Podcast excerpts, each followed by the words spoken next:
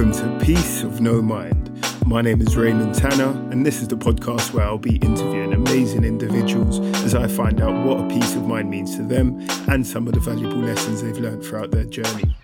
Each episode's been recorded at a different stage throughout lockdown, pandemic, just overall COVID living. If you like this podcast, make sure to hit me up, subscribe, send it to a colleague, send it to a friend, just send it on and follow me on socials at Peace of No Mind Show on Instagram and Peace of No Mind on Twitter. Anywho, it's been a minute.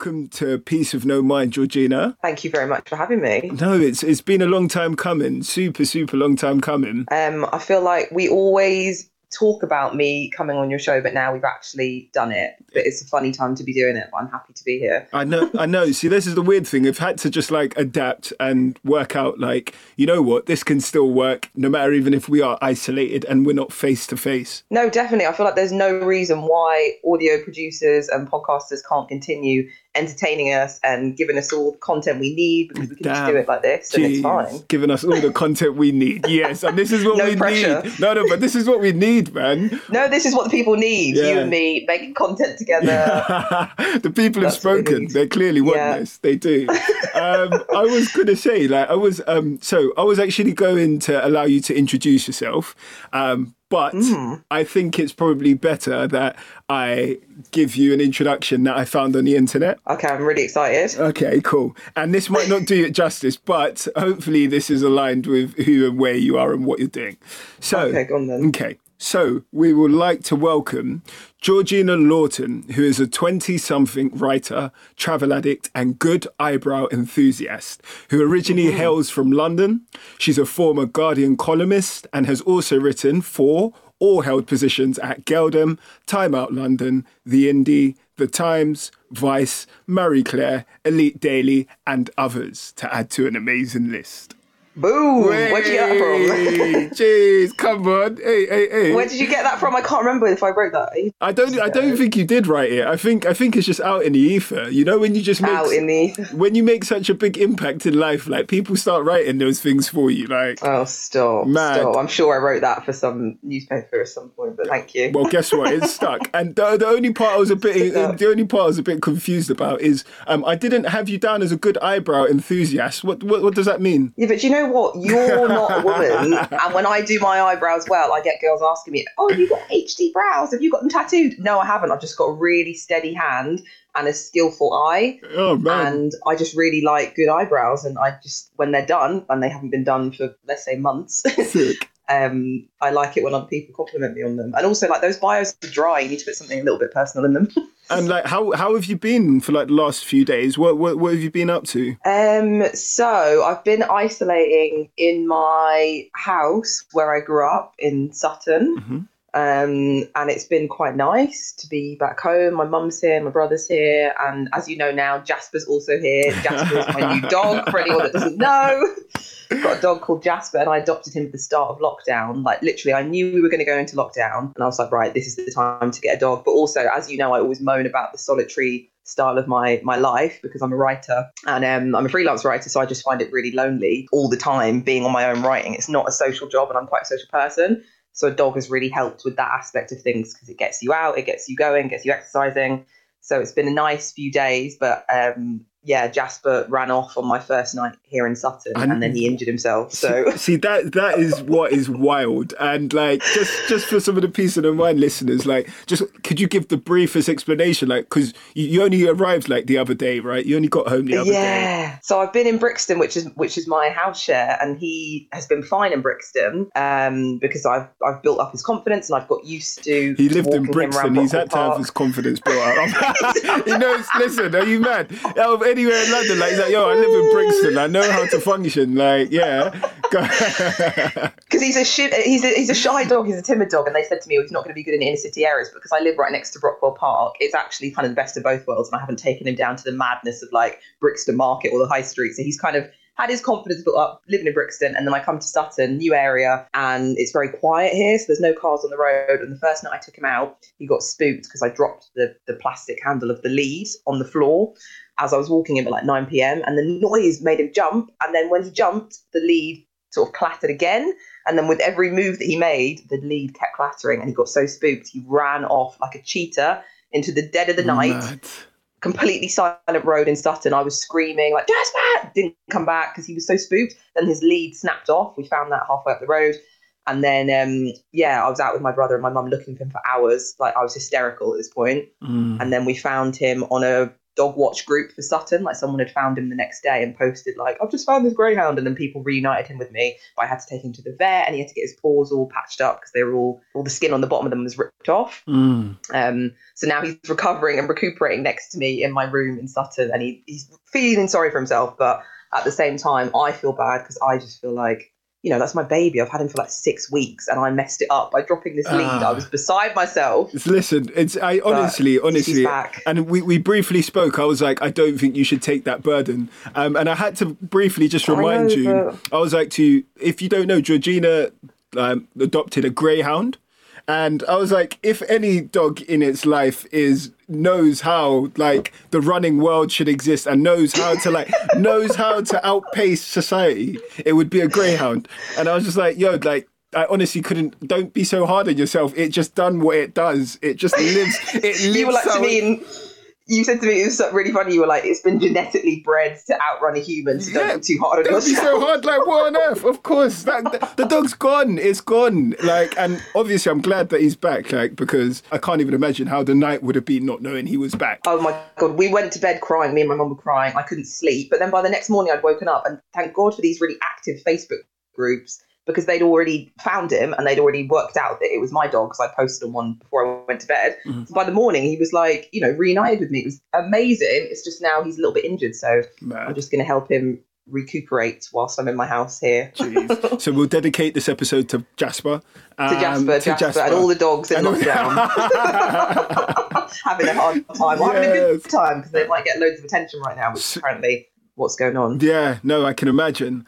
Um, but listen, um, again, like I said, really happy to have you on today. Um, you. What I want to do is something I ask kind of all the guests that come on is Mm. um, what does a peace of mind mean to you and how is it best achieved? Mm, I like this question, and I did remember that you asked guests this. So I, I think I was trying to sort of run down in my mind in the shower the other day what I would answer. Oh, So man. I'm going to try and recall what I what I had my shower thoughts. Uh, Peace of mind to me is feeling at home in yourself and feeling at peace with who you are and knowing that the version of you that you see in the mirror matches up with the version that other people have of you. So who you think you are matches up with the way that others view you and there's that complete cohesion in in who you are to the world and the version of yourself that you present to the outside world. And I think because I've done a lot of writing about identity and about like how we're seen and how people see us and how that makes us who we are.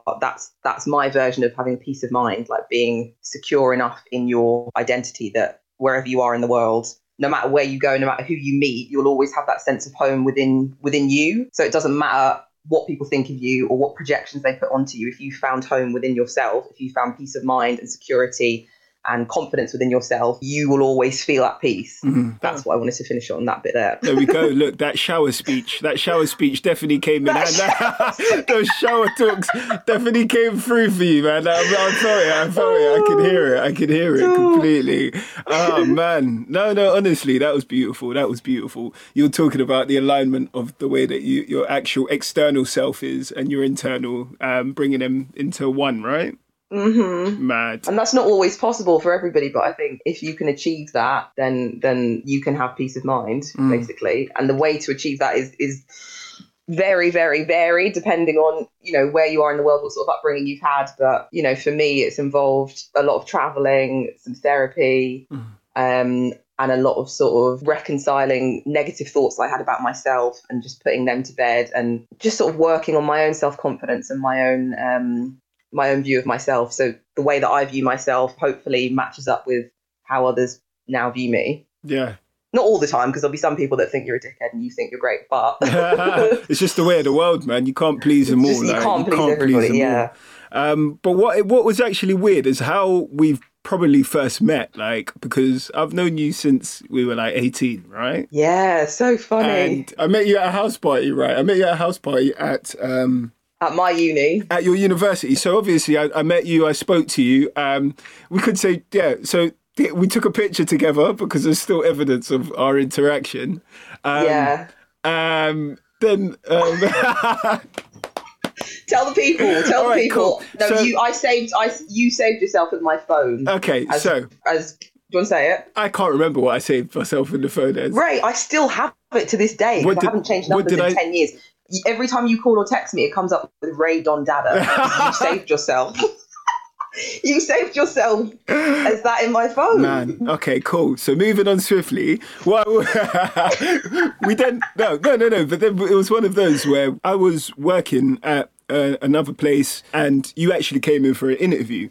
And I remember just thinking, like, I recognise her. Like, where, where was it that I recognised? This was a good few years later as well, so there was no reason why. Yeah, yeah. It was like our first proper jobs. Yeah. After, well, it was Oh. my first proper big job after my internships. Yeah, and it And was you were already there, weren't you? Yeah, so I was already there, and um, instantly, like I think after we'd after we'd finished interviewing you, um, something came to mind, and it linked the party and linked it all together. So I messaged um, my friend, and I was like, "Do you know Georgina Lawton?" And he was like, "Yeah." Did you remember me straight away from the party? No, I just knew I'd seen your face before. But um, kind of between that, like between the time that I met you, um, there was probably a lot that kind of went on in your life at that time, right? Yeah, I think by the time I started working with you, it it was still kind of it was still ongoing, but it it was starting to calm down. I'd say by the time me and you finished at that job, and that was I left that job in 2019. You left in 2018, I think.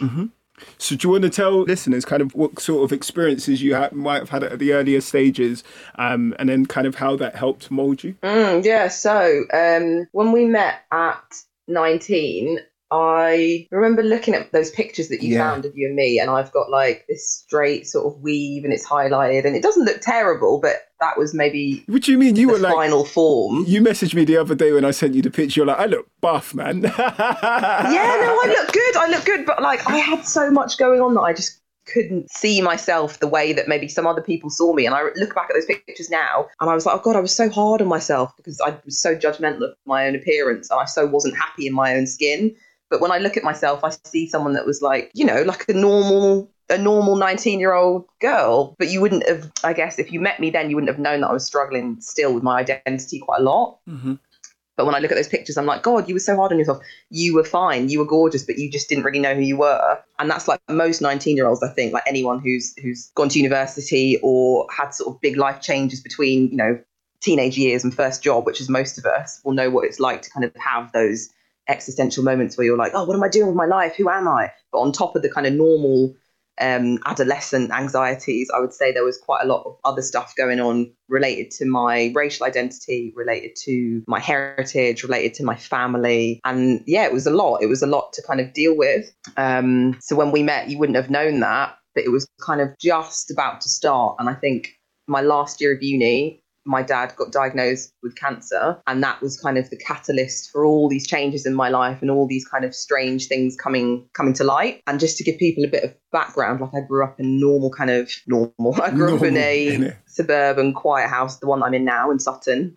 Normal yeah what is normal? Like nuclear normal? Family. I grew up in this nuclear, nuclear, family. yeah, like mum, dad, brother. And it's where I am now, and it's somewhere that you know will always be home to me. Growing up in Sutton, it was like a stable home, a home with lots of routine, a home with lots of homework help, and um, you know Sunday roasts, all that kind of stuff. So that when I say normal, that's what I mean. It was like a lower kind of middle class, stable home. So my family is all white, and I was growing up in a very white area. Sutton is about eighty percent white, which matches the rest of the UK.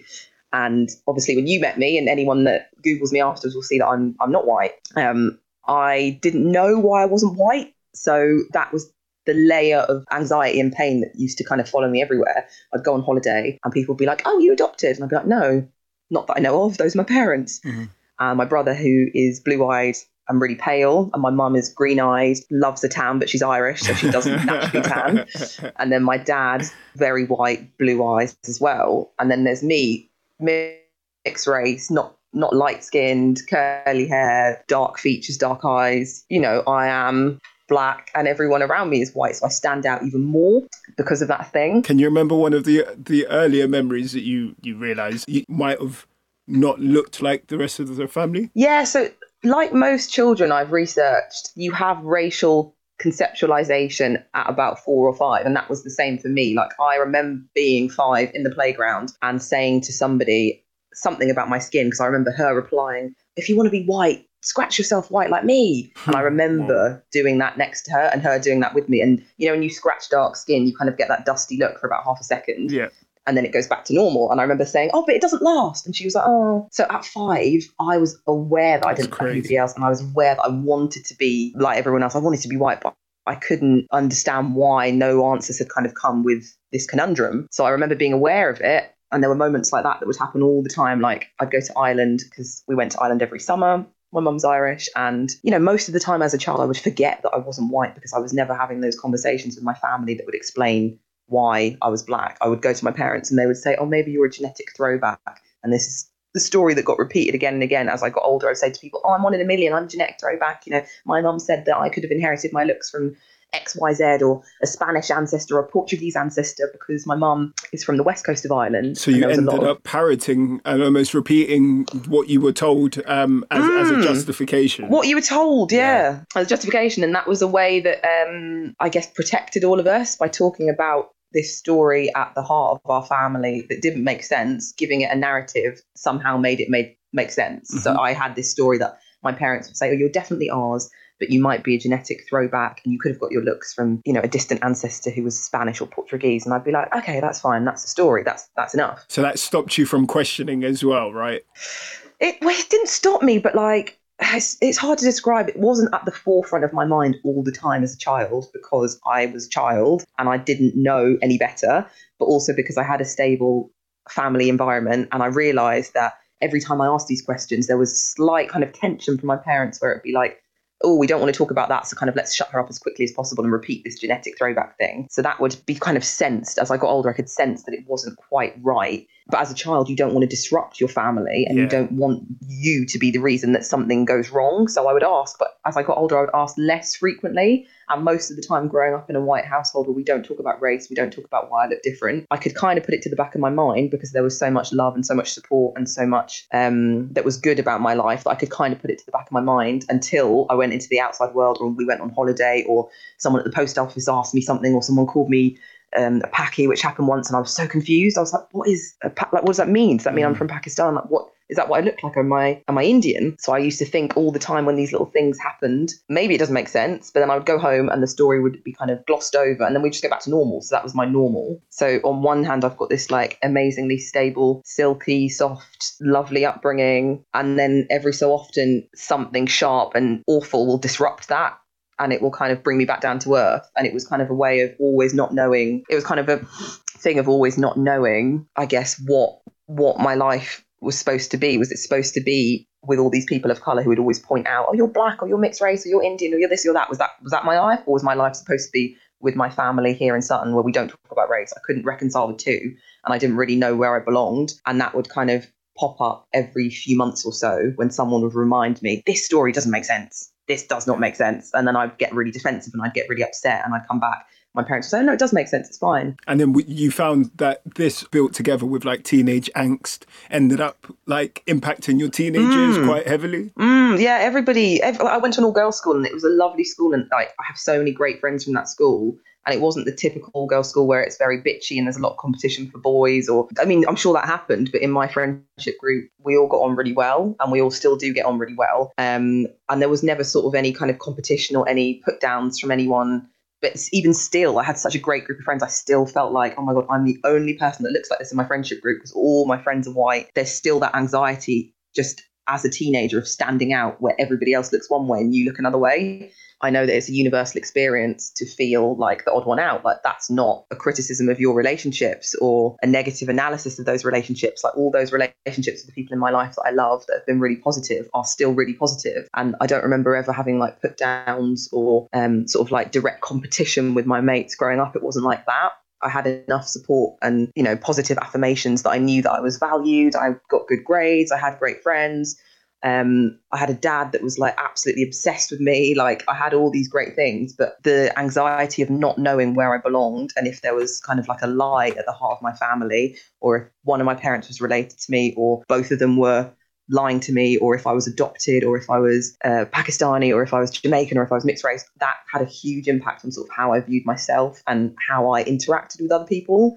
So there were black girls at my school, and I was so, I think, looking back, unable to make like fully formed relationships with people that looked like me because I was so afraid that it would kind of pull me away from from my family, and I didn't want to be that person that disrupted this this This this perfectly Perfect. intact family. Yeah. Mm. So even when I did venture into sort of South London, proper South London, as you'd say, um, at like 17, 18, we'd go to Clapham, we'd go to Brixton, like people would be hitting on me that wouldn't be hitting on my friends. And I'd be like, oh, it's because I don't look like my friends. Like I'm not white. So all these guys that aren't white too are hitting on me. And that would be a, such a big reminder, such a big slap in the face that like you're part of a different sort of beauty paradigm. Like you're never going to be able to get your hair like your friends. You're never going to be able to um, you know, tan in the same way as them because you're already black. You need to kind of like wake up and realize that you exist in, in a slightly different realm to your mum and your, your friends. And every time that happened, I wouldn't want it.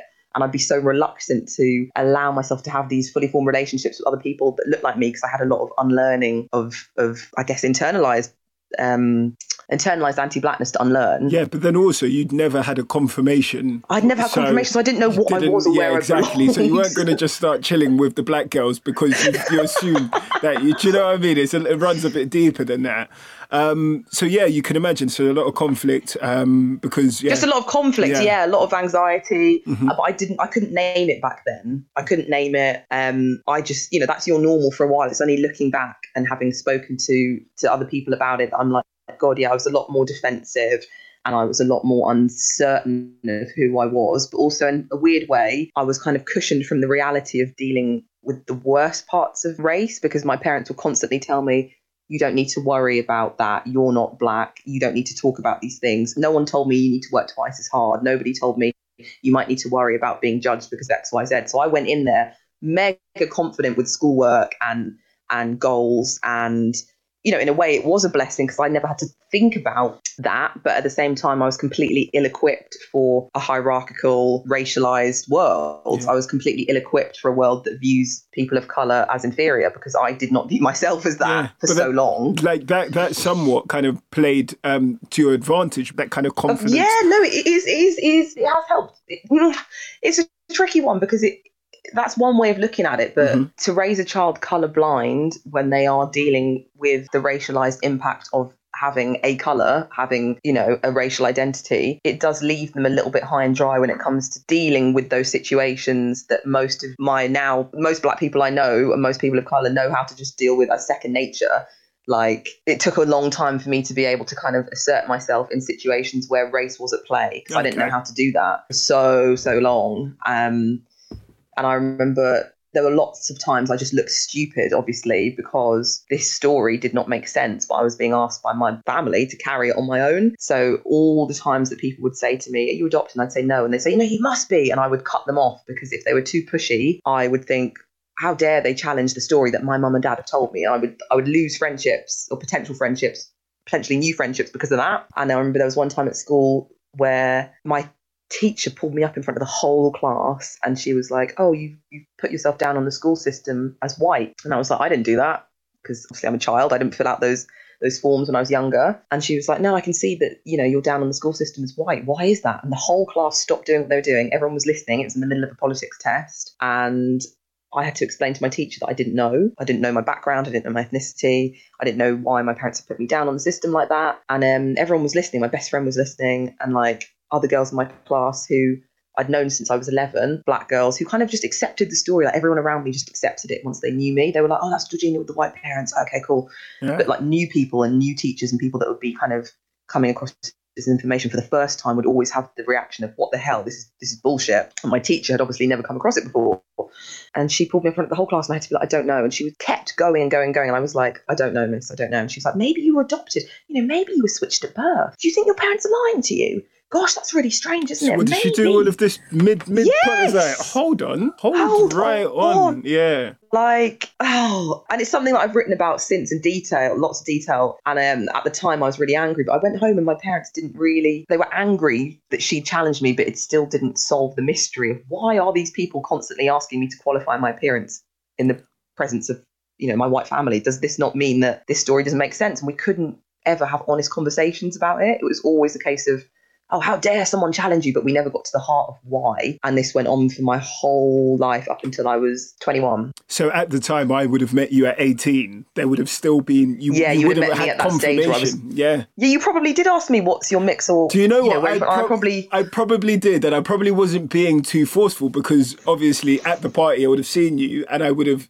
just growing up in London and having like when I say like Mm. just I, I would have just encountered so many different races, religions, um, cultures Mm. that I would have just seen you and I was like, oh, she's probably mixed race. Probably one of her parents is Mm. like Irish, other parent might be from somewhere in Africa Jamaican or Caribbean. something, that's- Caribbean. Those are Yeah. like like you could have been anything. It- there's so many Exactly. But yeah, I think um, so. At 18, you still wouldn't have known them. No, yeah, when you met me, I would have been in that kind of. I would.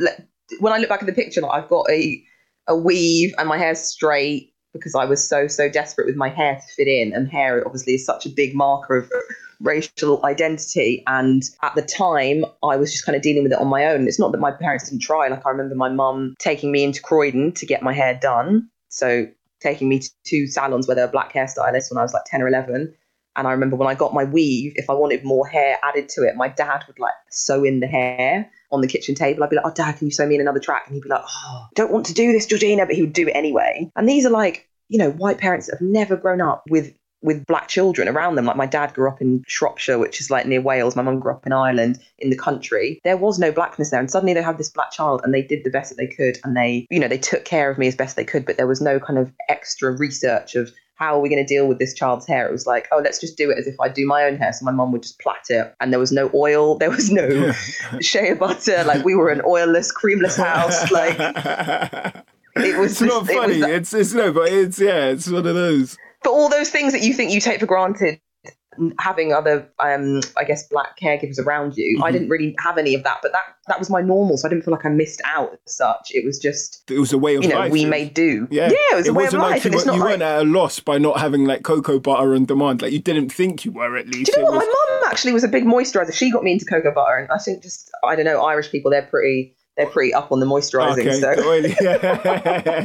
no, but yeah, it's it's, it's those it's those um, those kind of smaller things that a lot of people overlook um, that have been ingrained even more as a, a cultural thing. exactly but it was just it was what it was and like it was just a part of my life and all my friends would get on board and they would always defend me as well because all the people that had known me i went to the same primary school in Carshalton which is next to sutton and then i went to the same secondary school and i had a lot of the same friends and then you know they all got introduced to the story when i was like seven so when you're seven as a child you just believe what adults tell you Yeah. my parents told me that they were my parents i told my friends they told their parents god knows what their parents were thinking but at seven and eight, you just believe what your your family tells you, and that has such a hold on you. That has such power. It's it's more powerful than like you know church doctrine or learning facts in history. Like what you're told as a child, you take a child's mind, and they can have you. You can have them for life. Yeah. because You, but you see, your, you see your, caregiver, Yeah. your caregiver is right. Like these are people who are meant to always kind of guide you based on. So you just kind of look at an adult as though they know absolutely everything. The same with teachers as Of well. course. So especially if they're your primary caregiver, you would never question those stories. Of course, and you they set this this standard for your life. Like if they tell you the sky is blue, Yeah. you believe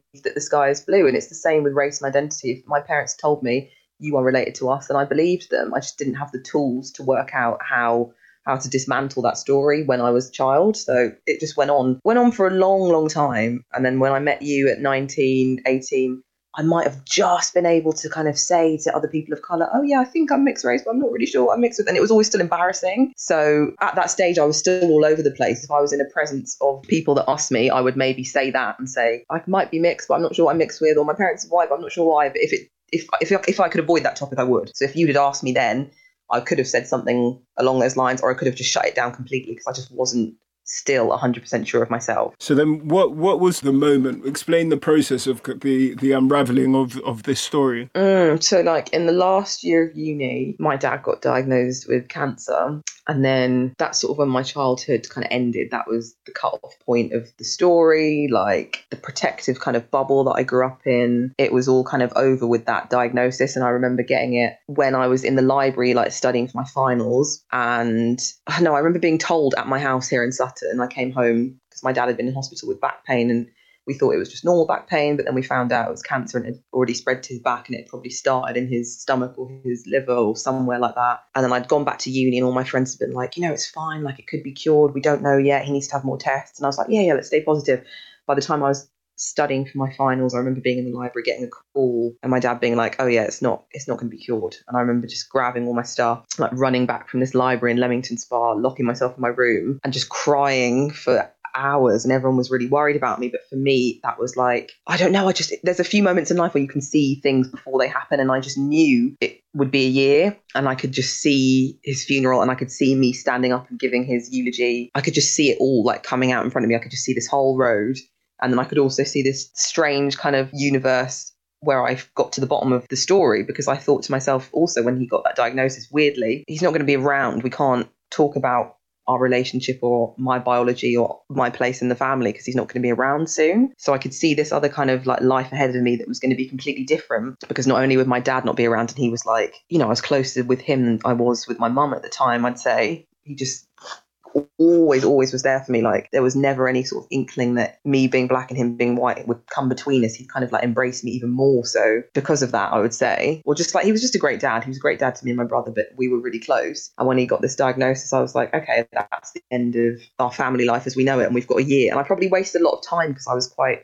upset before I needed to be upset. I was like, not quite upset. I was devastated before I needed to be devastated because he was still around. Yeah. But if anyone has ever sort of dealt with dealt with cancer they know that like you know that last year it's not a year that you can get yourself in order and you can kind of say your goodbyes. It's like that does happen but your daily life is completely changed and it becomes a case of chemo and hospitals and watching the person that once used to carry you on their shoulders like get weaker and weaker and weaker and weaker until they don't really like exist as you knew them anymore so that was what my home life became after I graduated. I, I was going to say, did you graduate and th- this was happening directly afterwards? It was happening during your kind of, because I was going to say the stress of also being in your final year as well, um, on top of all of this. Mm. That was sort of all secondary though. That was like that was not that was not even on my mind. Like you know, I did an English degree. I always liked English. Of course, it sucked the joy out of it, but I knew you're going to get two one, like, and that's that's now irrelevant anyway because your whole life is about to change. But I think I asked for special measures or something. You know, there's all these people that ask for special measures when they have like um, some extenuating circumstances or something Yeah. like major life events. Yeah, yeah. Yeah. So I, I did that, and that just means when they mark your work, they'll they'll be a bit more um, Le- generous with it. yeah. But I, you know, every everyone gets two one. I knew that was going to be the case. It was fine. And then obviously go home and I start interning, and my dad was like, you know, I really want you to continue doing what you're doing. You want to be a writer, keep interning. So I got all these internships. I won these like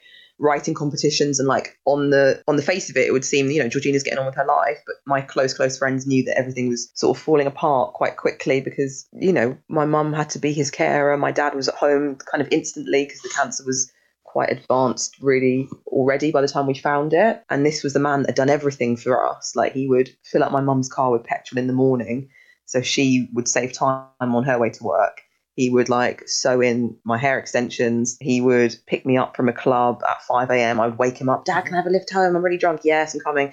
It was like so hands on, and the love was so sort of like encompassing that just from the minute he got diagnosed, I knew that it was going to be pretty, pretty horrendous. Mm. Um, and I also knew that, that, yeah, things were going to change. So I asked him when he was ill and at home, Dad, do you think that we're related?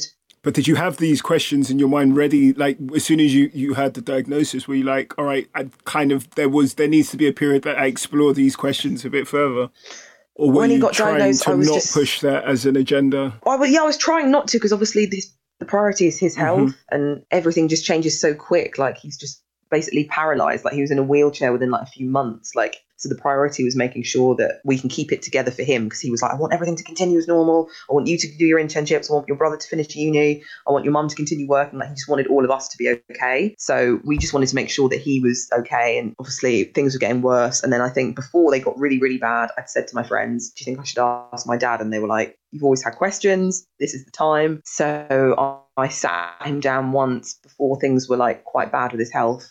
I think it was right like a couple of months after the diagnosis, and I was at home and I said, Dad, I really want to know, you know, why I'm the only black person on both sides of the family. That doesn't make sense. And I'm 21 now, and I've just always had questions. And I think maybe I should do a DNA test. And by this point, you know, the DNA test industry had boomed, like it was just taken off. And it was more available, I guess, and more of a thing to, to get a DNA test offline. Whereas when I was a kid, that wasn't a thing. I didn't really know how it worked.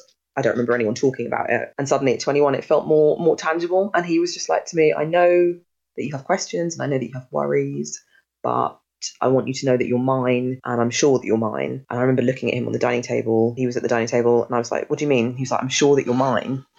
And that's all he said. Hmm. And then because of that, I didn't push it because he had a few months left and because that reassurance was enough for me in that moment. But I don't know if he meant I know that you're mine regardless. because I've raised you and Yeah. I love you, or if, or if, yeah, regardless, or if he meant I know that you're mine, and he believes the story that we'd all kind of taken as gospel for so many years. I don't know, Uh, but he was a really smart man. Like he had an economics degree, and he always could, you know, help me with that homework that I wasn't able to do. If it was physics, if it was chemistry, if it was art, he was the smartest person I knew. His general knowledge was top notch. But did he believe that story when everyone around us was telling us it was rubbish? I don't know. And there's like still questions that I have about those moments and about those things that we didn't discuss, but I chose not to pursue it because he was so ill. mhm. And I think it was the right thing to do, but I also think I could have pushed it and got more more answered before he passed away. There's never really any any right answers. But I've got friends that say different things. I've got a couple that are like, oh God, thank God you didn't push it because they could see how much of a toll his illness was was on our family, like how much that our life changed so quickly. Not a toll, it was it was never like a, a,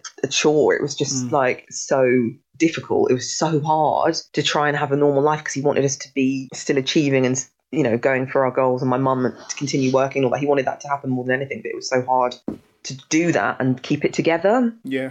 So as anyone with a sick parent will know like it's just it's impossible to try and keep that all together at times keep all the plates spinning so i had said to him i'm going to try and then i said to him okay if you think that we're related like i'll just leave it at that and i didn't pursue it but i did take a dna test sample from him. With his and then i consent. took one yeah with his consent after that conversation. And then i just left it in my hmm. room for a year.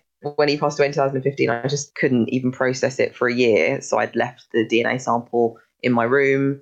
And then a year later i was interning at a magazine. And i just felt like i was so low anyway. Like you don't just get over the death of a parent in a year. Like it stays with you that kind of pertinent painful really really sharp like debilitating grief will stay with you sometimes for like three years. For me i'd say the worst were the first two two and a half and everyone expects you to be normal and people kind of stop asking after a year. They're just like oh yeah that was a year ago. Like obviously they're fine now. It's not like your whole life's changed but i managed to get this internship and then a year later i was still pretty low. I just remember coming home and crying all the time and i felt like i had nothing else to lose so i was like right i'm going to process this dna test because i still haven't got the answers that me and my dad alluded to. So i processed it sent it off to the company um what did you think the results were going to say at that time? Like, could you could you see? Like, were you what were you hoping? What were you hoping it was? Yeah, of course. I I was hoping that like the story that we've been told was somehow miraculously true, and that I could somehow still be non-white but have white parents. I was still hoping that at twenty, nearly twenty-three, and that sounds mad to people that maybe didn't. Well, people that haven't grown up the same way,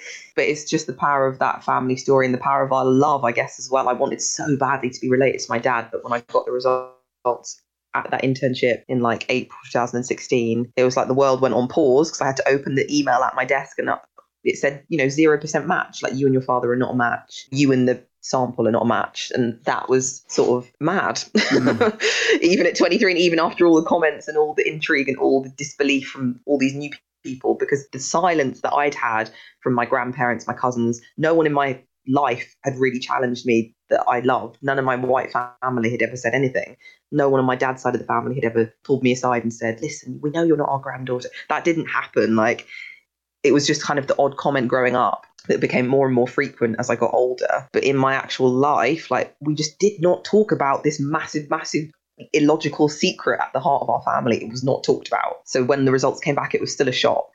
And people have since said, like, how was it a shock? It was still a shock, is all I can say. I can't emphasize that enough. Like the whole world kind of crashed to a halt with those results. You were saying you were at your desk and there was this moment where you'd got the DNA results and then all of a sudden, like everything had just paused and stopped, right?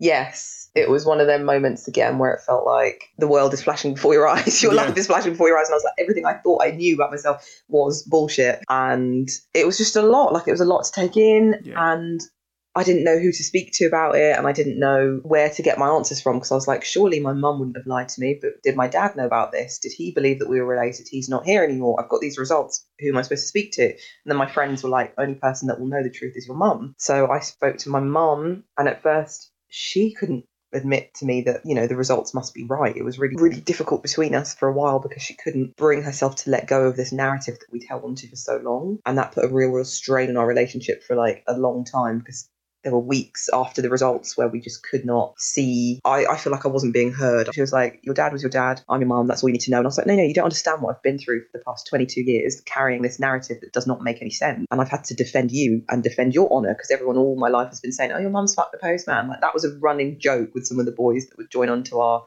social groups when we were 17, 18. And I'd never had anyone talk about my family like that before. But I'd always find myself defending my mum's, you know, like fidelity, defending my mum's honour, saying, no, my mum wouldn't do that. Like, we're a family and this is what I've been told and this is my dad and this is my mum. And that was constantly, constantly me like defending my parents and they didn't they didn't see that. They didn't hear that. They just probably thought we've done enough by providing our two children with the best life that we can possibly provide. But they didn't see see all the stuff that I had to kind of deal with as a result of us not talking about something that was quite obvious to a lot of people. And eventually my mum confessed that she'd had a one night stand with this guy when we lived in Shepherd's Bush before we moved to Sutton, West London girl.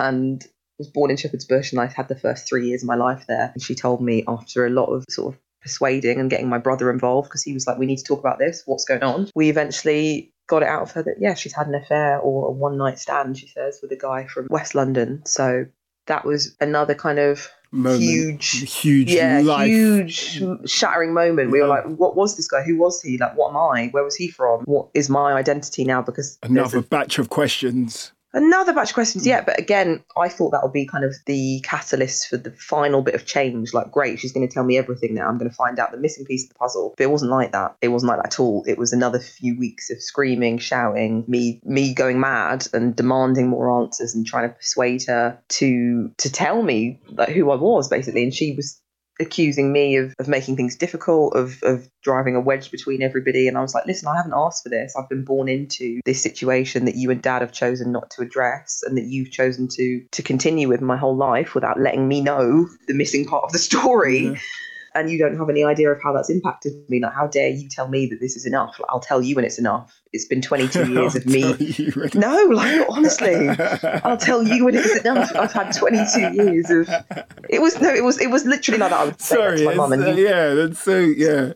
but you know Yeah. how stubborn and, and forceful I can be when I want my own way. Anyway, Yeah. so, so so I literally said that to my mum. I was like, "I'll tell you when I'm done." and you know, like after after so long of your child believing something you've told them yeah. and not challenging you, and you basically getting away with with with something that wasn't true, it was a shock to the system. A year after my dad's died, for me to sit there and suddenly have all these expectations of her, have all these questions, like something that she buried for her whole life, and I wouldn't let it go. Like, how could I let it go after I knew that? Mm. How could I just put it to bed? I had to tell everyone. I had to ring up my family and be like, "Are you aware that Dad wasn't my biological dad?" And everyone had a different opinion. My grandparents, his parents would say, my granny said one thing. She said, Oh, I always thought that you were his and I just believed the story. And then my grandpa said, I never believed it. I always thought that you couldn't be your dad's. It's impossible. And then my cousin, who I'm really close with on my dad's side, was like, Oh, I always wondered why you were black, but you know, we never spoke about it and we were told not to speak about it. And I was So it became this collective. yeah, it was. I felt like I'd uncovered a conspiracy, and I was so angry with everyone around me, even though it wasn't their fault, it wasn't their place. But I was like, if it's not your child, if it's not your grandparents' place to ask their child, why have you brought home a baby of a different race? Whose place is it? Because it wasn't my place at five years old. Hmm.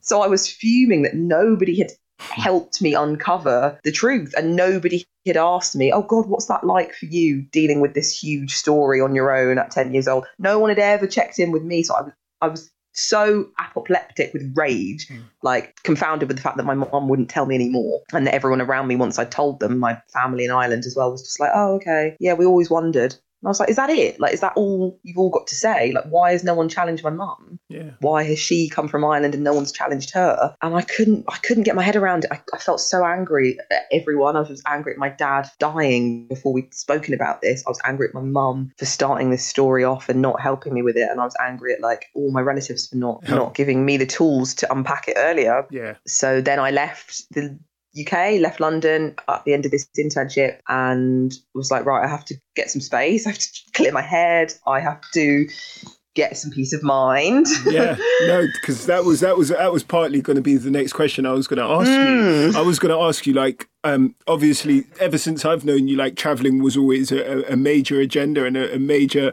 um, sort of thing for you to do. Like, you, you you were obsessed with the idea of being somewhere else, um, and was was that linked to you kind of wanting to remove yourself from home or remove yourself from the UK and everything that you knew? it's really funny that you were obsessed with being somewhere else. I think that was literally me for a long time, really up until I'd say last year. I was obsessed with being on the move and yeah, being somewhere else. And I think not having a sense of place, a solid sense of place in my life growing up, definitely contributed to me wanting to be in different places around the world to see if I would fit in better somewhere else. And I only realized that once I got all this news and I got the DNA test results back, I was like, gosh, this is my life. But really, there could have been another life for me in a parallel universe somewhere else that was meant to be mine. And I wouldn't swap my upbringing for anything else. I miss my dad. My parents have given me everything, but there is a part of me that's gone undiscovered or remained undiscovered for so long. And it's time for me to access that. And I didn't really know how to do it, but I knew that I needed to get some space and I wanted to be around other people that looked like me and do all the things that I missed out on growing up because I was carrying this story and I was unable to access a large part of my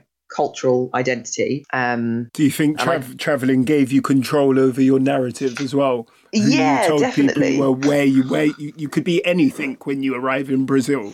You could be anyone Exactly. um, when you arrive in Galapagos. Like I don't know, it could be anything. Exactly. Um, there's a real power with being a solo traveler because you do really have the the tools to reinvent yourself every time you touch down.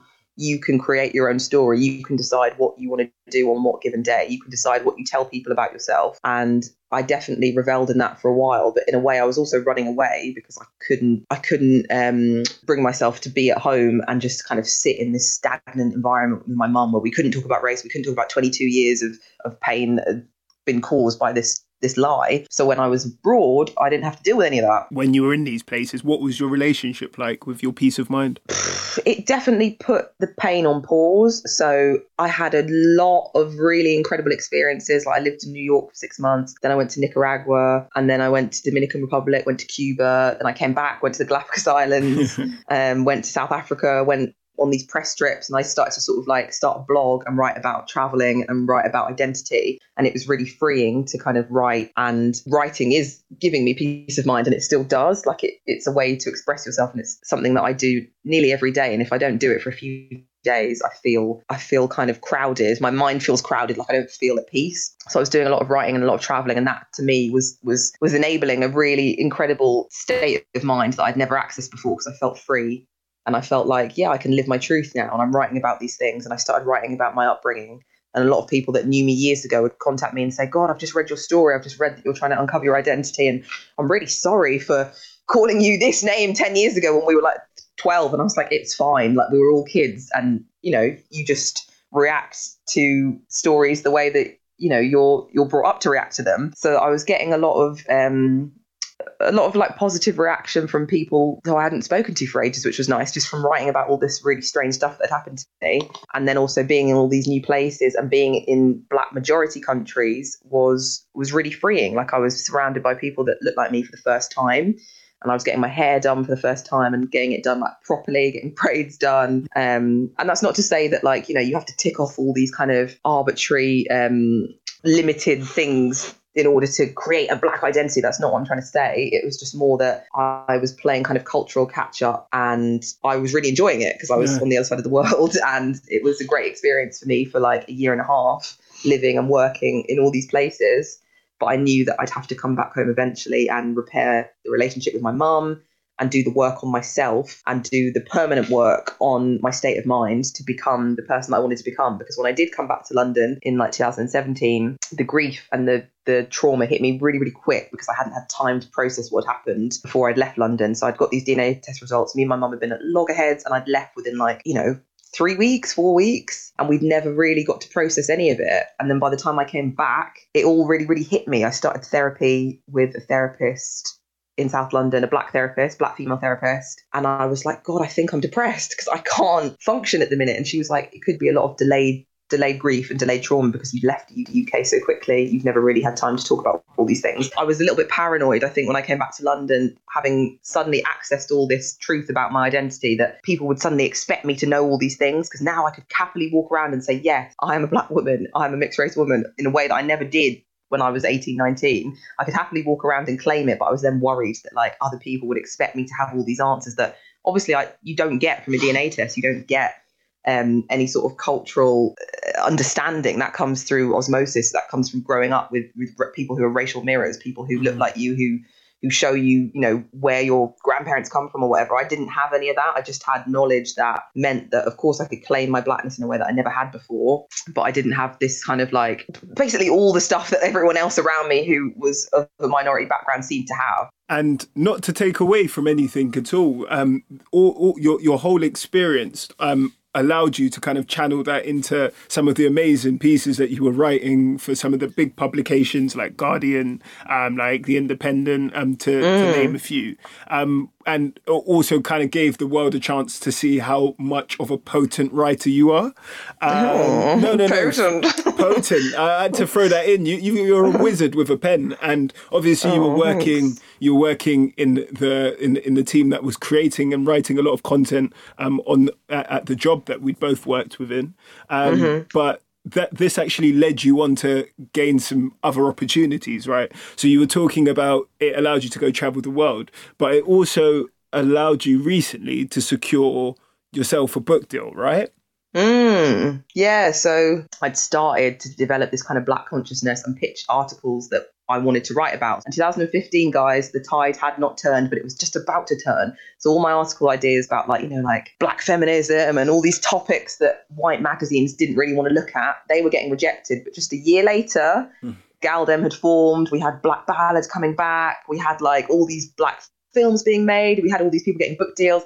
And it was just a fantastic coincidence that at the dawn of, of my life falling to pieces, the world started to listen to the stories of marginalized people of color. So when I started writing in The Guardian about my upbringing, it just took off. Like the first piece I ever wrote about how I was raised went viral, got like, I don't know, like 20,000 shares or something. Mm. And I'd never written anything that taken off like that before. And I never exposed myself online like that before either. But the reaction was so positive that, um, yeah, they asked me to be a columnist. That lasted about six months. I then got contacted by a couple of agents and they were like, we really think you should write a memoir. You should really write a book. And even still, I knew that I was good, but I still couldn't believe that like someone would want to give me a book deal. I was talking about it, but I was like, oh my God, now it's real. Like people want to represent me and they want me to write a manuscript or write a proposal, sorry. It was a weird time, but I was was developing, I'd obviously got my confidence, I'd obviously developed confidence in myself and I was getting positive affirmation from people out in the world that my story was interesting and that other people could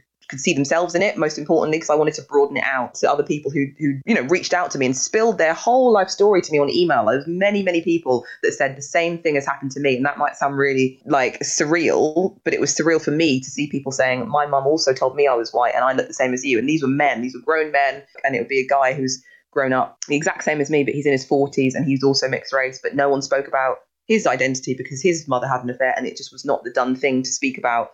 Um, speak about that at the time, and I was like, God, that happened what 20 years before I was born, but it's the same experience. Spoke to somebody else who was raised as the only mixed race person in his family, and then he developed a skin condition, vitiligo, and he changed races over the course of like 10 years. So he did look mixed race, and then suddenly overnight he developed vitiligo and he completely changed skin colors and now he presents and looks like a white man. And i was having all these conversations all these people and i was like this needs to go into the book as well because there's so much to say, not just about kind of like mixed race identity, but about the weight of family secrets and about the way in which stories like my own and stories like, you know, the genetic throwback story, which was told to other people too, that's kind of a way to um, disguise a social ill. And what is it about kind of black children born into white families in certain scenarios that provokes this kind of desire within some people to kind of make up a story rather than just admit the actual truth, which is, oh, this child is black. There's a lot of like weighted baggage that comes with being, you know, the only person of color in a white family, and that is what I wanted to to bring to the table with with the book that I've I've just finished writing. Yes, yes. Called Raceless. When will it be available? Where is it? Where is it that we can, people can find it? And t- tell us a bit about that quickly. Well, it's all kind of gone a bit mad because of COVID. So I'm thinking it's going to be coming out 2021 now. It was initially due out for release um, end of 2020, but at the minute we're looking at 2021, and at the minute it's going to be on Amazon, it's going to be on Waterstones, it's going to be in all good bookstores. oh man, listen. I, I just I just wanted to yeah give you just major props again. Like that is an amazing feat. No no no it's real. It is real. Thank you. um so could, could you just tell us quickly like your your social handles and where people can find you if they wanted to kind of tap into a little bit more and follow your journey? So yeah, my Twitter is Georgina Lawton, and then my Instagram is Georgina Lawton underscore. So I went on BBC Radio 4 to talk about my story at some point. I think they read one of my Guardian articles, one of my columns, and then I went on to speak about pretty much what I've just spoken about today and identity and the relationship with my dad. And it went really well. And I got in contact, or a producer got in contact with me afterwards and said, This is a really interesting story. Are you interested in making a podcast about anything, identity, race, DNA tests? Do you want to, you know, pitch us some ideas? But what has come to fruition is a podcast focusing on the DNA testing industry. And yeah, it's been a really interesting project to work on. It's been really personal, and it's been another project that's connected me with a lot of people around the world with with similar stories. And it's also helped me try and find out a little bit more about my my biological, I guess, father. I hate using the term father, but you know, the guy that is responsible for half of my genetic makeup is still out there somewhere. and you know, writing about it in my book has, has been really therapeutic, but doing the DNA test um, podcast has actually helped me kind of find out a little bit more about who I am. The name is it is The Secrets in Us. So it'll be five episodes and it'll be available to download on Audible, hopefully at some point in 2020, if not afterwards. you didn't mention quickly what what the DNA results where they said that you could potentially be from Okay, so there was so much going on when I was traveling. I got the results back when I was in Nicaragua. And long story short, I found out that I was Nigerian, like nearly 50 50 split. Like whoever my mum had been with that we don't really know much of, he was Nigerian and she's Irish. So it just gave me a 50 50 split. And after years of not knowing, I was like, oh, that's it. Like, that's it. Nigeria. Okay. Like it was kind of strange to know that where do we go from here do we catch Yeah, a where flight do to I go? Literally George, I want to I want to ask you three questions finally before we wrap it up. First question: Happiest day of your life? God, actually, one day that keeps springing to mind is when I was in New York and I first left home. I was so down, but my two best friends came out to visit me, and I'd been in Brooklyn for a few months, and we just did it all. Like it was me and my two best friends. We took we took New York and we lived it up. Like, I took them to Coney Island. We went shopping in Soho. And then we went out to this club called Le Bain. And I remember we were all dressed up. We looked amazing. We were like 23. And we had our makeup done, our hair done. And we walked to the club in Manhattan. It's this huge club and it's got a massive pool at the top. And we just got let straight to the front. We had cocktails on the top of the rooftop with all these like random people. And on the way home, we got like these amazing donuts. And I remember my best friend saying, This is one of the best days of my life. And I said to her, This is one of the best days of my life, too Aw. and it was because I had so much love around me. I just remember them coming to visit me made me feel so much less alone at that time in my life. So I'm going to say that as one of the best days of my life. Nice, nice. Um, question number two: Something that overwhelms you.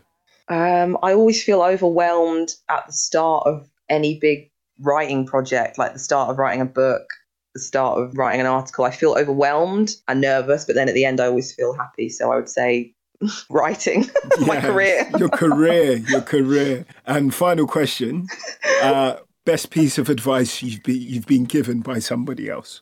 Um, when my dad was ill, he said to me once when I was really stressed after I came back from this internship I didn't like, he was like to me, Oh, don't get stressed with work, doll, because you know, you're going to spend most of your life there. You need to find something that you love and then it will never feel like you're really working. And you need to pick something that will make you happy because you're going to spend so much time there. Um, so I would probably say that is a piece of advice that I've tried to hold. I definitely think the future's bright. You've got some amazing projects like Raceless. You're about to release your first book. Are you mad?